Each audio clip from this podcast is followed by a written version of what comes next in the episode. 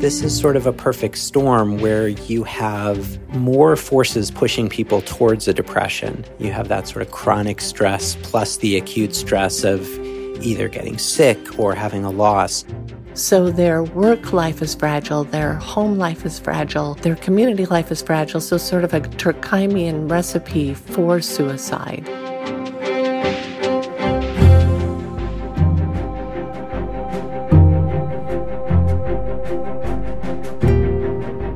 Listening to Epidemic, the podcast about the science, public health, and social impacts of the coronavirus pandemic. I'm your host, Dr. Celine Gounder.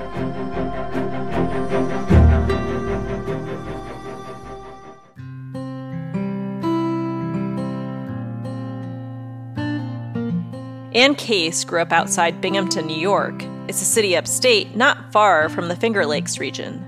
There was a lot of industry there. There were really good jobs there. IBM got its start there. Singer Link made flight simulators there. These were high tech, well paying jobs.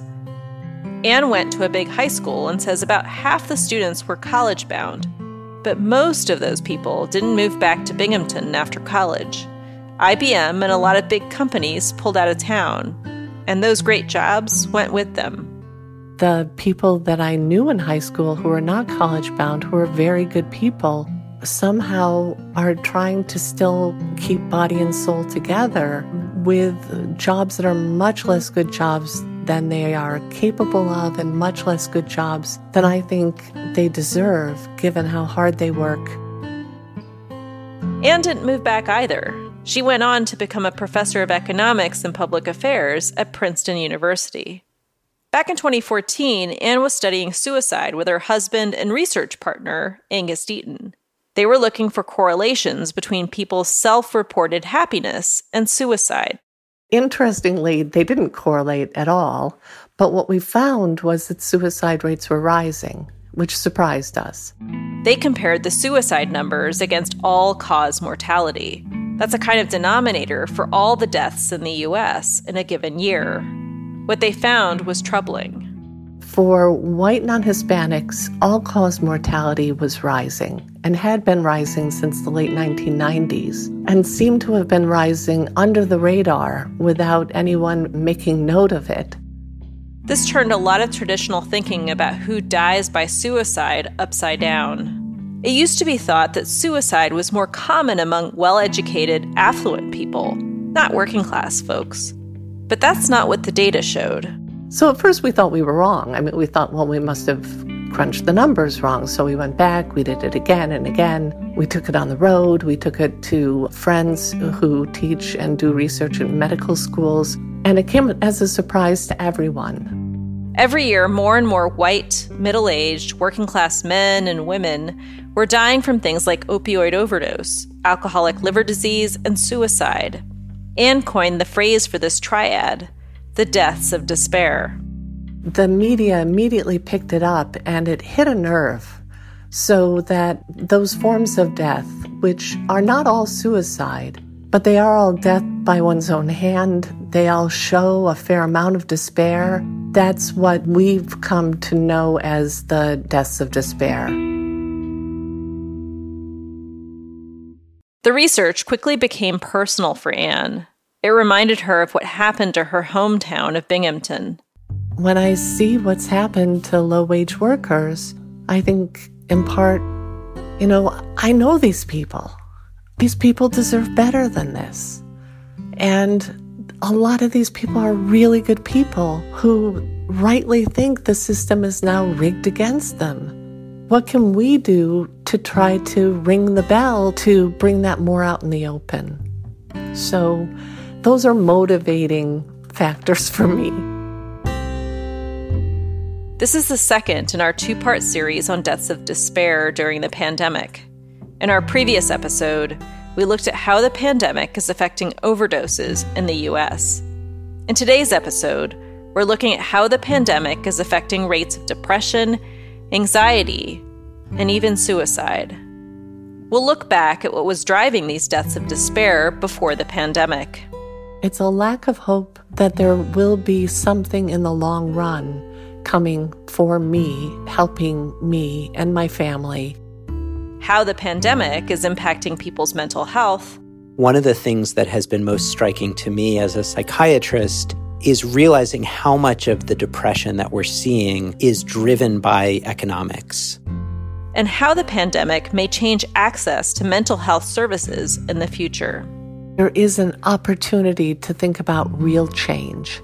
And that real change is going to mean unlocking health insurance from employers. On this episode of Epidemic, the mental health costs of the pandemic.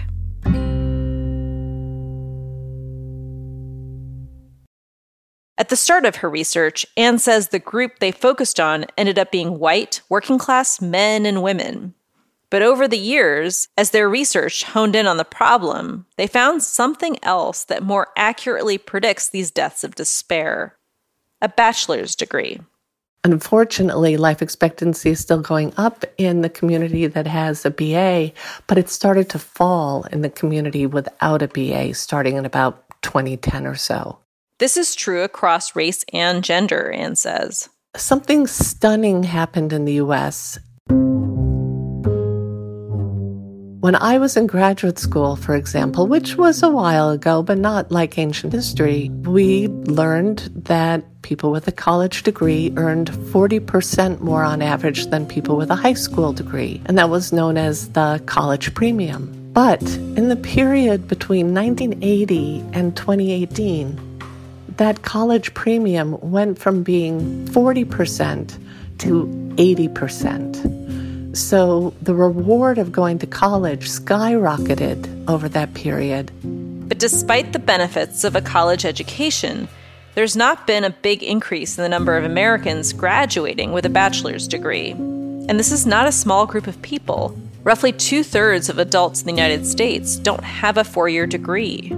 Take the state of Kentucky, which has one of the fewest percentages of their adult population who, hold a four year college degree. So in Kentucky, deaths from all three of these causes have gone up year on year on year, but only among those who don't hold a BA.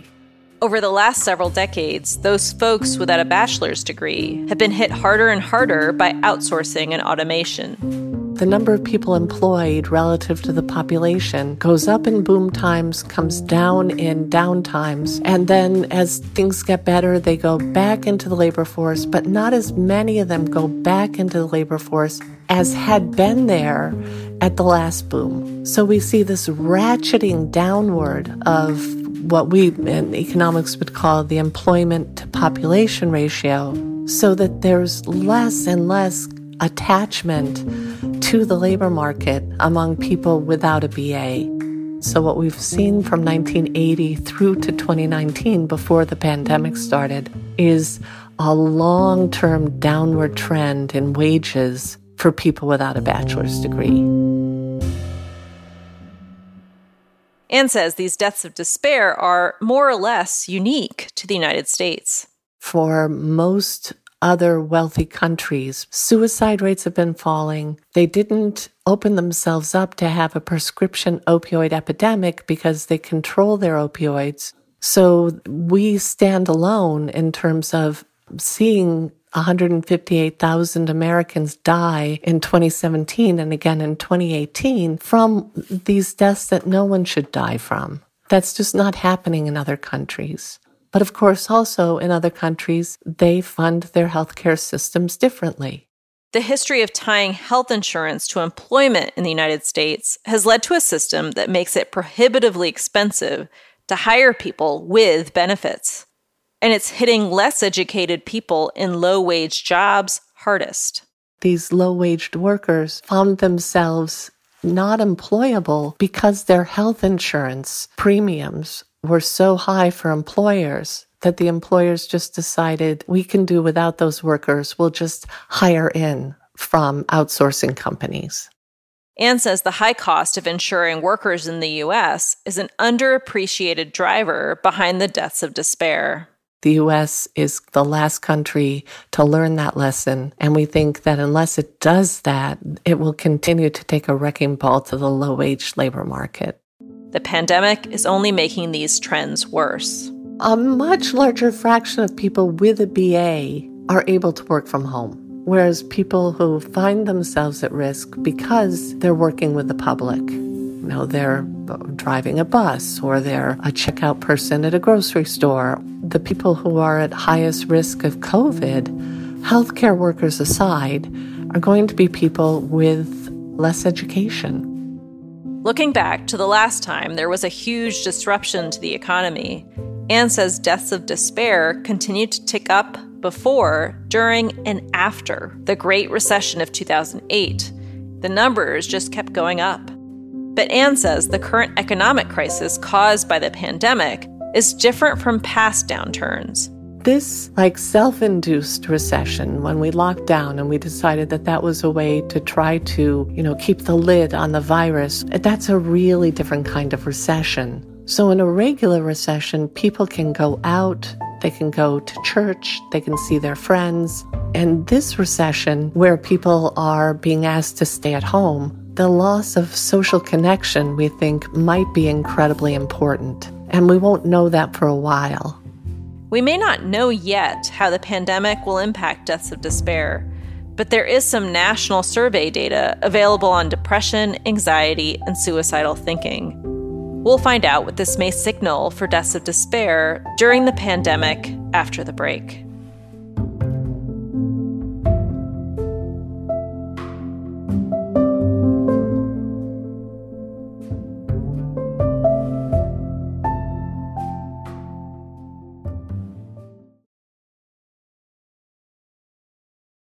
Roy Perlis is a professor of psychiatry at Harvard Medical School. Roy says the pandemic has been very different from past crises when it comes to people's mental health. This is not a one time disaster. This is not like where something awful happens and then people try to put the pieces back together. This is a much more chronic stress. It looks a lot more like what you'd expect to see in people who have lived through a war. Since the spring, Roy has been one of the principal investigators of a national survey about the pandemic. It's called the COVID States Project. It's an internet based survey, and we generally survey around 20,000 people each month. We want to know things like how many people are wearing masks, who's more likely to wear a mask, who's depressed, who's anxious, what's driving that depression and that anxiety. A quick note when we refer to depression. You know, again, we have to make a distinction between feeling lousy which I think many or most people do, and feeling sufficiently depressed, sufficiently impaired that people are having trouble sleeping and they're losing their appetite and they're having trouble functioning. Roy says reports of depression, anxiety, and suicidal thoughts are all up since the beginning of the pandemic, and it's especially bad among young Americans at least in terms of thinking about suicide, the greatest risk is in this young adult, this 18 to 24 year old group. And that is unfortunately also the group where the U.S. has struggled the most with increasing rates of suicide. Roy says as many as one third of young people surveyed said they've had some suicidal thoughts during the pandemic. I would say the rates of suicidal thinking are as much as 10 times higher than would be normal in that group, five to 10 times higher than would be normal. Clark County, Nevada, which includes Las Vegas, is one school district that's been struggling with this. The New York Times reported that 18 students there had taken their life between March and December of last year. The suicides have prompted the district to accelerate school reopenings, despite stubbornly high coronavirus caseloads. This is affecting college students too. With colleges closing and universities, a major source of access to mental health care is gone for students. Because for a lot of sort of late teens, early 20 somethings, their first contact with any sort of mental health care is wandering into student health and talking to someone. And that's a lot harder to do when you're going to school on Zoom. Meanwhile, Roy says older Americans have not seen a similarly sharp increase in depression or suicidal thoughts. COVID has been incredibly hard on older adults, but at least in terms of mental health, they've held up pretty well. Roy says this spike in depression and suicidal thoughts is affecting everyone, regardless of race, gender, and even political affiliation. And I think that's because of the other thing that has crossed traditional lines, which are the economic consequences. The economic drivers behind the stress, anxiety, and depression people report cannot be underestimated. What jumped out at us was that rates of depression were way higher among people who had had one of these financial consequences of COVID. You're about 20% more likely to have symptoms of depression if you tell us that you're behind on your rent. You're more than 20% more likely to have depressive symptoms if you tell us you've been evicted. About 10 to 15% more likely to tell us that you're depressed if you've had to cut down on your work because your hours were reduced or your, your wages were reduced. So there really was a pretty strong connection between having financial consequences of COVID and being depressed. And that was true even when we account for people's level of education and people's level of wealth or their socioeconomic status. It's really true across the board. Some of you may remember that I served on the Biden Harris Transition COVID Advisory Board. Biden gets it. He understands that people need help to get through this pandemic that it's about having a roof over your head and food on the table, but that it's also about mental wellness, too. Biden's America Rescue Plan would provide financial assistance to households, paid sick and family medical leave, unemployment benefits, extension of the federal moratorium on evictions and food stamps, a national $15 per hour minimum wage, and more. Here's Anne Case again. You would think 30 million people lose their jobs overnight, and, you know, some fraction of them lose their health insurance at the same time. Now, we don't have good numbers on this yet, but we know the numbers must be literally in the millions. When people get sick and need help, they may not be able to afford it, especially if their health insurance is tied to their job. And that's why Biden's America Rescue Plan also seeks to expand health coverage by extending COBRA, extending Affordable Care Act premium subsidies, and supporting the VA. But even people who had insurance before the pandemic were struggling to access mental health services. Both Roy and I have seen firsthand how hard it can be to get a patient an appointment. I mean, I've talked to people who call 20, 25 different therapists and they never get a call back you know, we might think that we have access. We don't really have access. That's even true for people with fancy commercial insurance.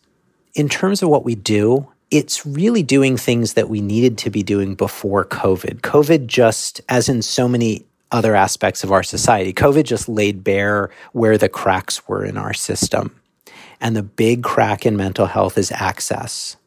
The big crack in mental health is how do we make sure that when people are struggling that they get assessed and that they can get ongoing treatment. One of the strange twists of the pandemic is that telemedicine may have made it easier to access mental health services. COVID has forced us to move to telemedicine much more quickly than I think we would have otherwise. And what we've learned is telemedicine really works. Patients embrace it. Clinicians, including psychiatrists, really find it pretty effective. One of the amazing things is since my hospital's psychiatry outpatient programs moved over to telemedicine, our no show rates have gone down dramatically because it's much easier for patients to dial in on Zoom. Roy is hopeful that when the final data comes in, we won't see twin epidemics of COVID and suicide. But the survey data is, so far, reason for concern. Our data from, from our survey and others suggests there's a substantial increase in suicidal thinking. And we know that suicidal thinking is a major risk factor for suicide itself. So I think we do have to respond as if we recognize that there's an increase in risk and do the things that we know can reduce that risk, namely treat the depression, treat the anxiety, and try to treat the underlying contributors to desperation that contribute to suicide risk. Anne Case hopes that the pandemic will be an opportunity to hit the reset button on many things, especially the cost of healthcare. We really do have to get a handle on prices in the healthcare industry. And if we don't do that, then it's still going to be this cancer on the US economy and on low wage people that's going to continue to grow. So I think that given the COVID crisis, there is an opportunity to think about real change. And that real change is going to mean unlocking health insurance from employers. And unfortunately, the reason Anne may be right is that unlike prior epidemics or economic crises, the pandemic is affecting everyone. It's suddenly not going to look like just the far left is thinking about healthcare reform. I think suddenly people well up the distribution are going to understand wait a minute, this is also affecting me and my family, and there may be a real push for change. Lastly, Roy says if you or someone you know seems like they may be depressed or thinking of hurting themselves, reach out, say something. I think the most important intervention is to say something. The most important intervention is to ask. I, that in itself is therapeutic. If someone's thinking, Am I depressed? Is this something that needs to be treated? It is worth figuring that out.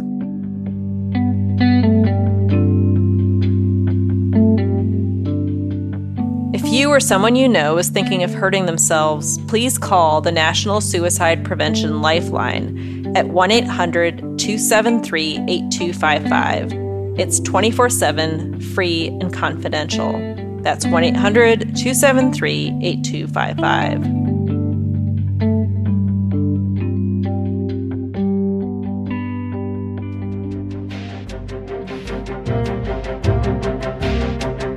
Epidemic is brought to you by Just Human Productions. We're funded in part by listeners like you. We're powered and distributed by Simplecast. Today's episode was produced by Zach Dyer and me. Our music is by the Blue Dot Sessions. Our interns are Annabelle Chen, Brian Chen, and Julie Levy. Special thanks this week to Jessica Ribeiro. If you enjoy the show, please tell a friend about it today. And if you haven't already done so, leave us a review on Apple Podcasts. It helps more people find out about the show. Follow Epidemic on Twitter and Just Human Productions on Instagram to learn more about the characters and big ideas you hear on the podcast. We love providing this and our other podcasts to the public for free. But producing a podcast costs money, and we've got to pay our staff. So please make a donation to help us keep this going. Just Human Productions is a 501c3 nonprofit organization, so your donations to support our podcasts are tax deductible. Go to epidemic.fm to make a donation. That's epidemic.fm. And if you like the storytelling you hear in Epidemic, check out our sister podcast, American Diagnosis. On American Diagnosis, we cover some of the biggest public health challenges affecting the nation today. Past seasons covered topics like youth and mental health, the opioid overdose crisis, and gun violence in America. I'm Dr. Celine Gounder. Thanks for listening to Epidemic.